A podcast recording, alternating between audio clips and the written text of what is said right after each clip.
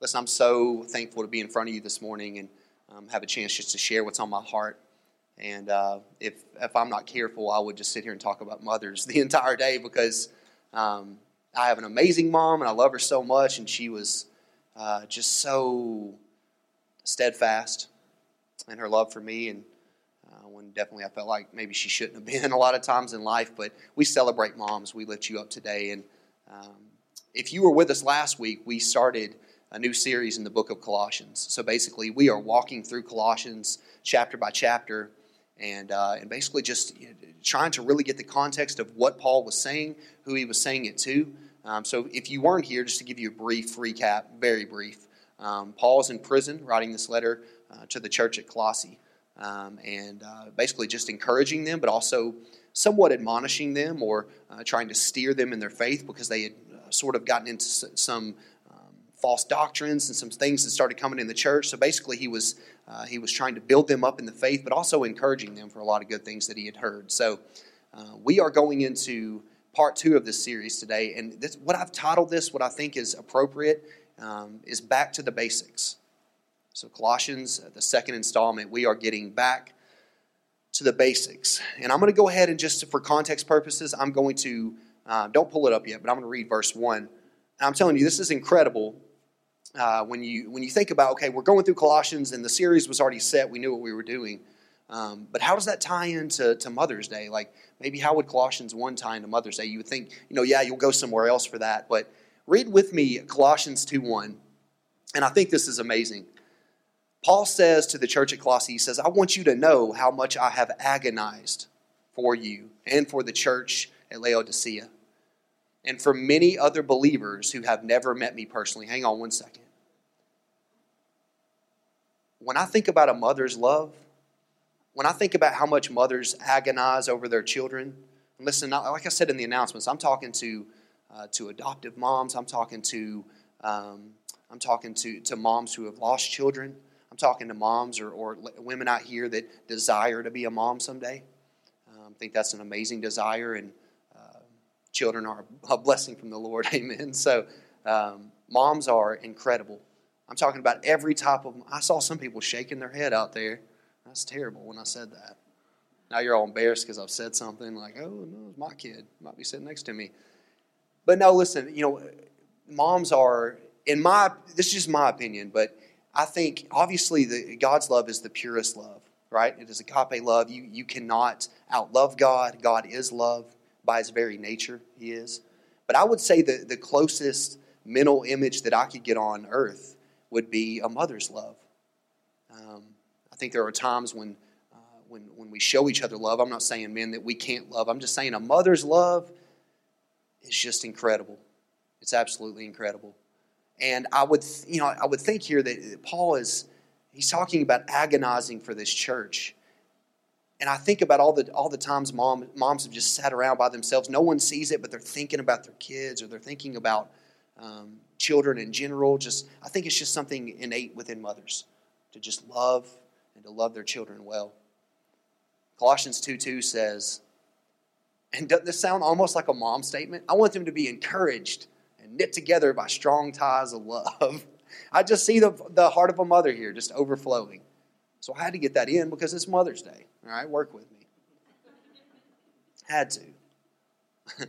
Unless we just redirected the entire sermon and preached on Mary or something like that, which we could do. But no, he says, I want them to be encouraged and knit together by strong ties of love. I want them to have complete confidence that they understand God's mysterious plan, which is Christ himself. Guys, I want to tell you something today, that the mysteries that were hidden for so long have been revealed to us by the Word of God, by Scripture, and that mystery is Christ Jesus and the completed work. We're going to read on a few more verses, and I have some thoughts that I want to share with you that I hope will provoke you to maybe dig deeper, or I don't know exactly where you may find yourself in your relationship with Christ today. If you're a Christ follower, you have accepted him, you've committed your life to following him. Well, I pray that this will stir you to go deeper in that.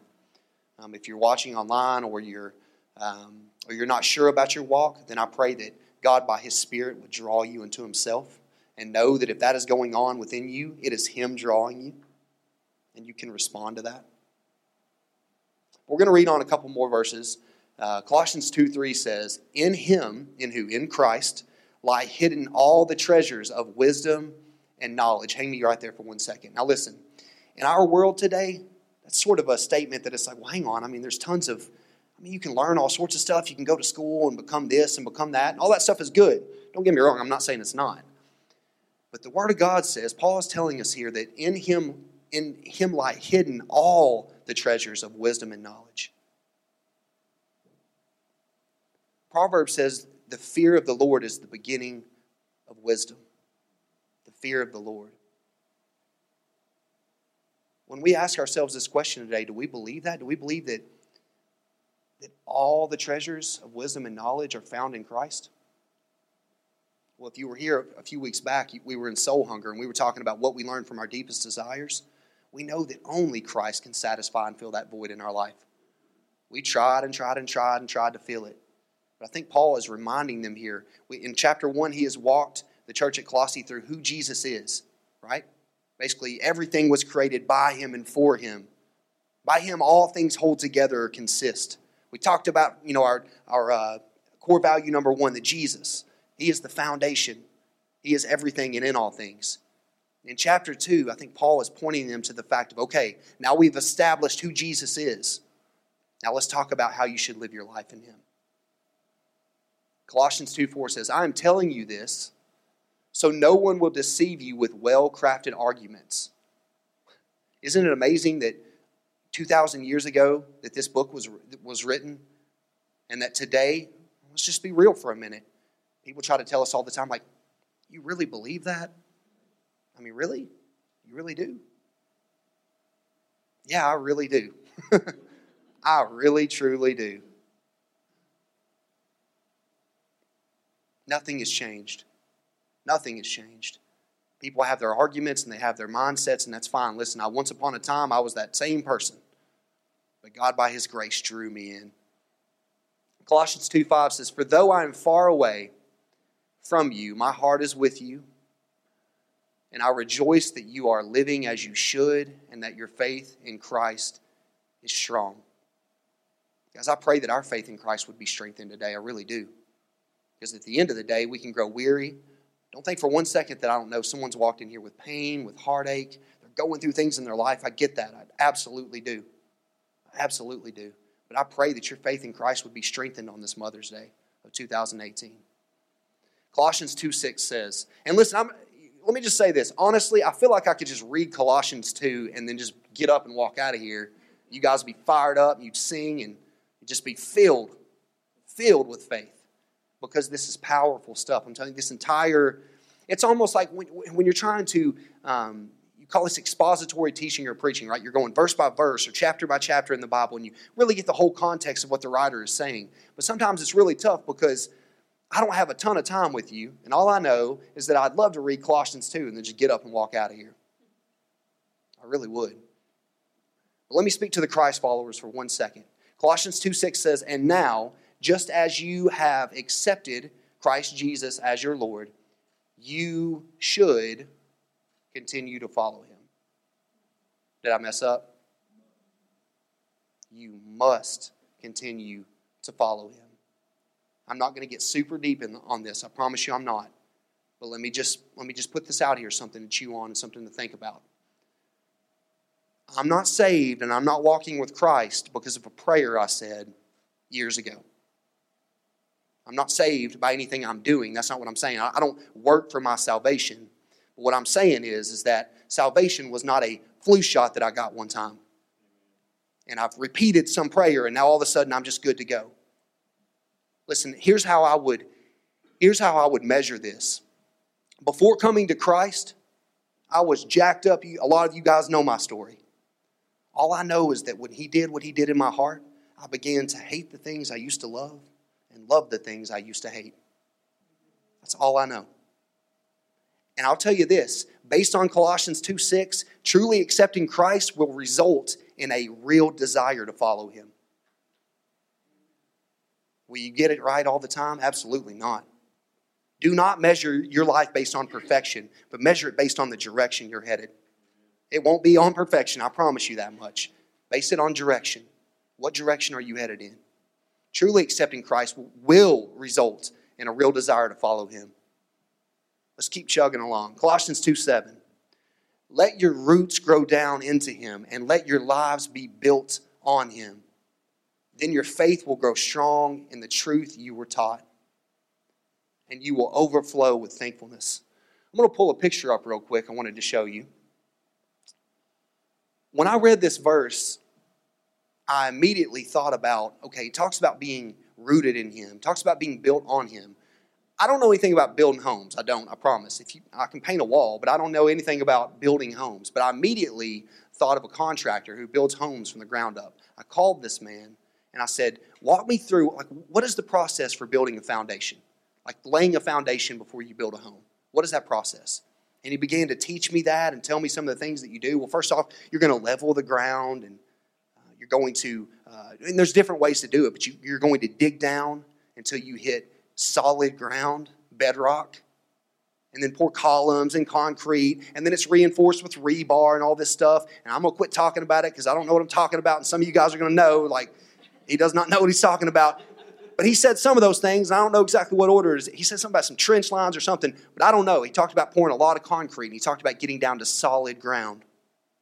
Can I tell you today that Jesus Christ is the only solid foundation? The Bible says no other foundation can be laid except that which has already been laid, which is Christ Jesus. My mind started pinging, I'm telling you, because I thought about the parable where Jesus is talking about don't build your house on sand, right?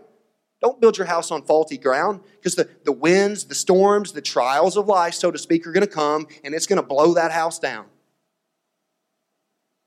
If you build it on solid ground, oh, solid ground, the trials will come, the wind will come, but that house will not fall. That verse made me think about one other thing because it talks about being rooted and grounded in him. And if you think about it, you know, wherever you are rooted will show up eventually. And maybe this thought came to mind. The fruit you're producing will reveal what you're rooted in. It just will. If I'm rooted in Christ, if I'm rooted in the Word of God, fruit will come out of that. It will show in my life. It has no other choice. It just will. Doesn't mean I'll always be perfect. Doesn't mean you'll always be perfect. But let me encourage you, if you're rooted and grounded in him, you will produce fruit. Jesus said in John 15, he said, I am the true vine, right? We are the branches.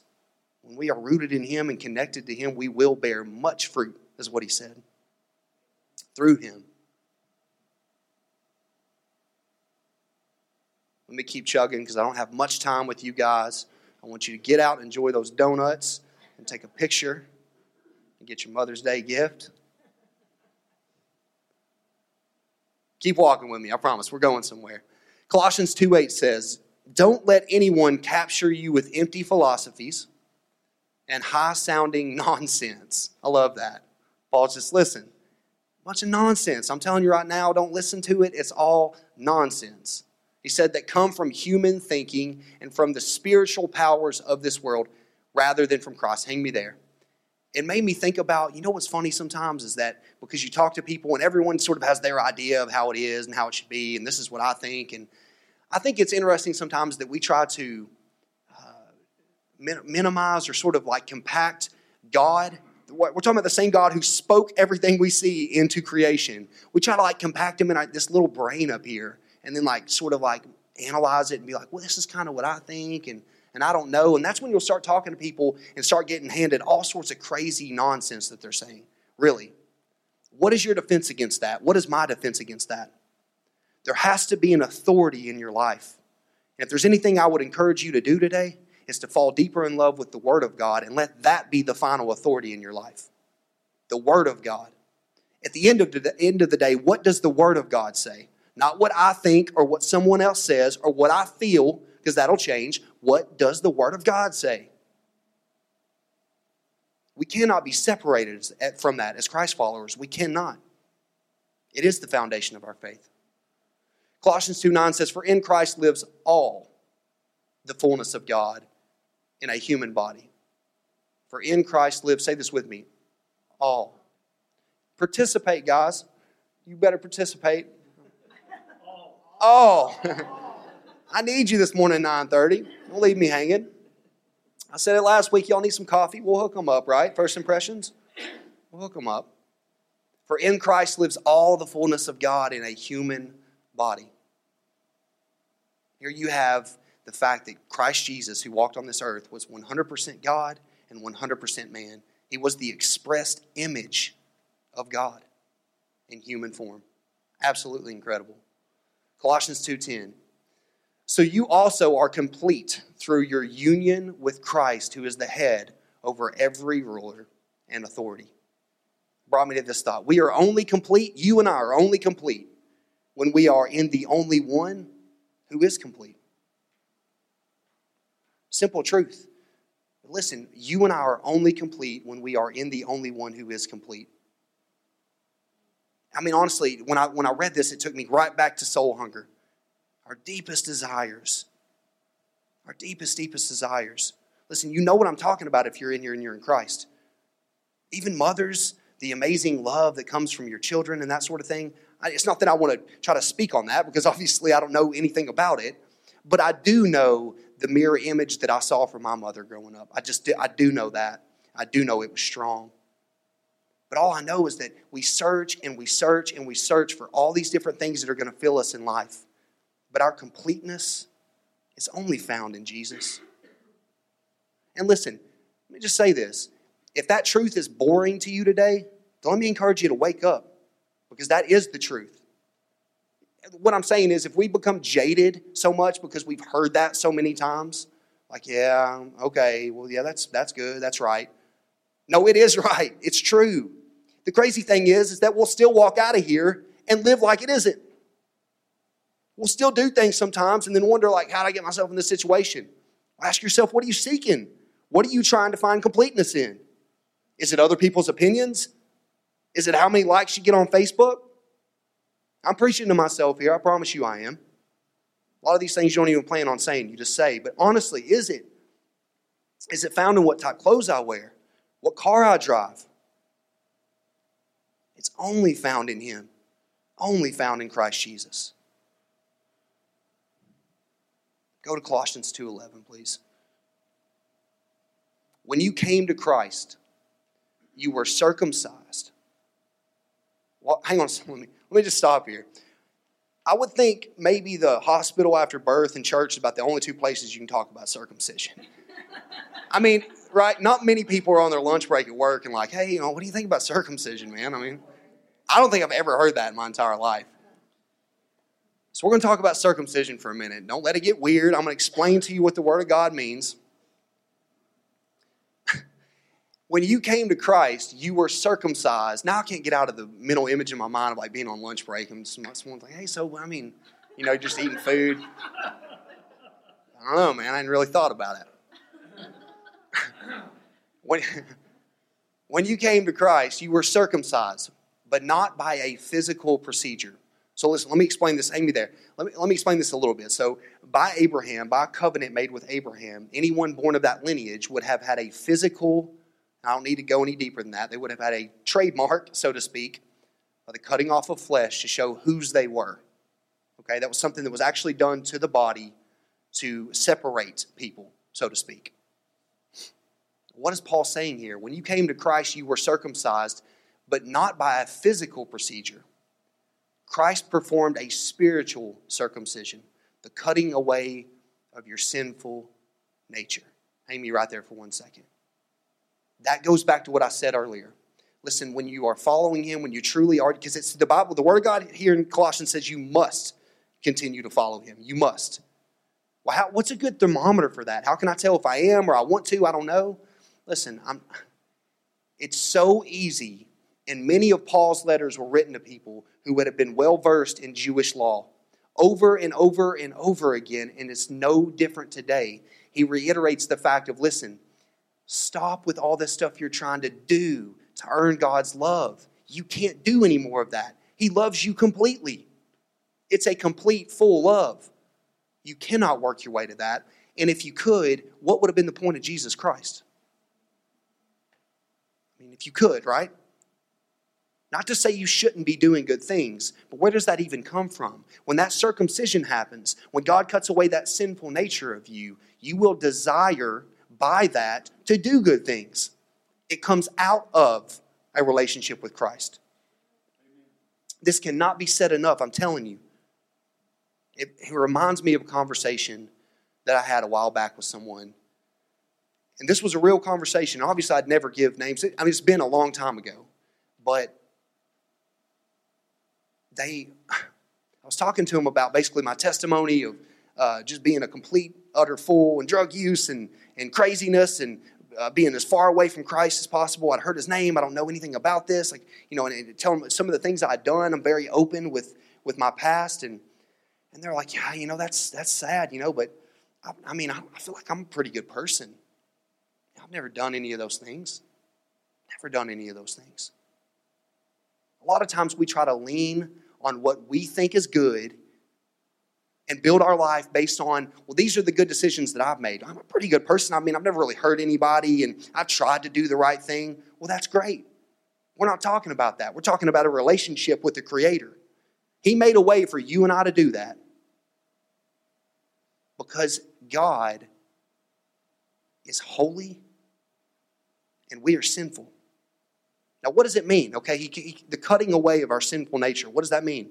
Does that mean there's no longer any crazy desires in us? Well, I will remind you that Apostle Paul said in Romans 7, the things I want to do, that's what I don't do.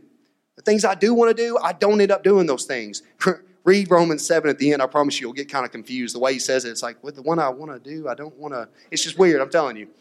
But he talks about there's another law in my body. It's waging war against the law of my mind.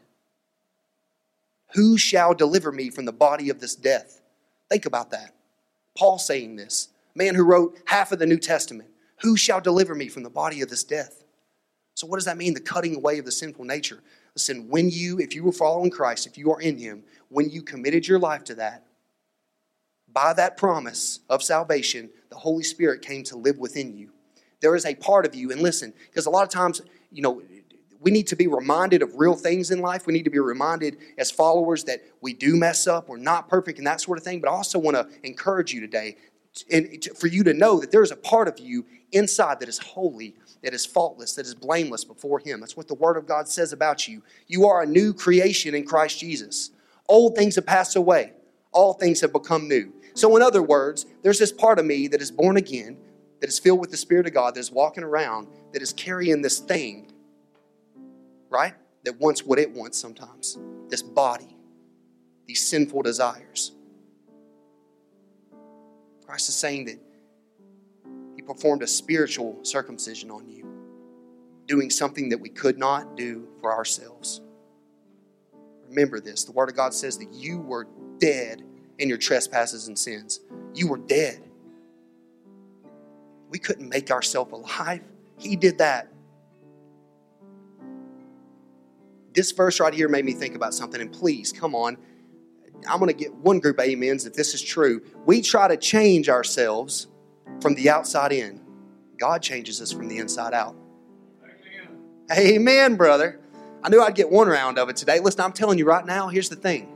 We do it all the time. If I'll just stop this, then maybe this will happen. If I just do this, if I just, I don't know, this, all this stuff we want to change from the outside in.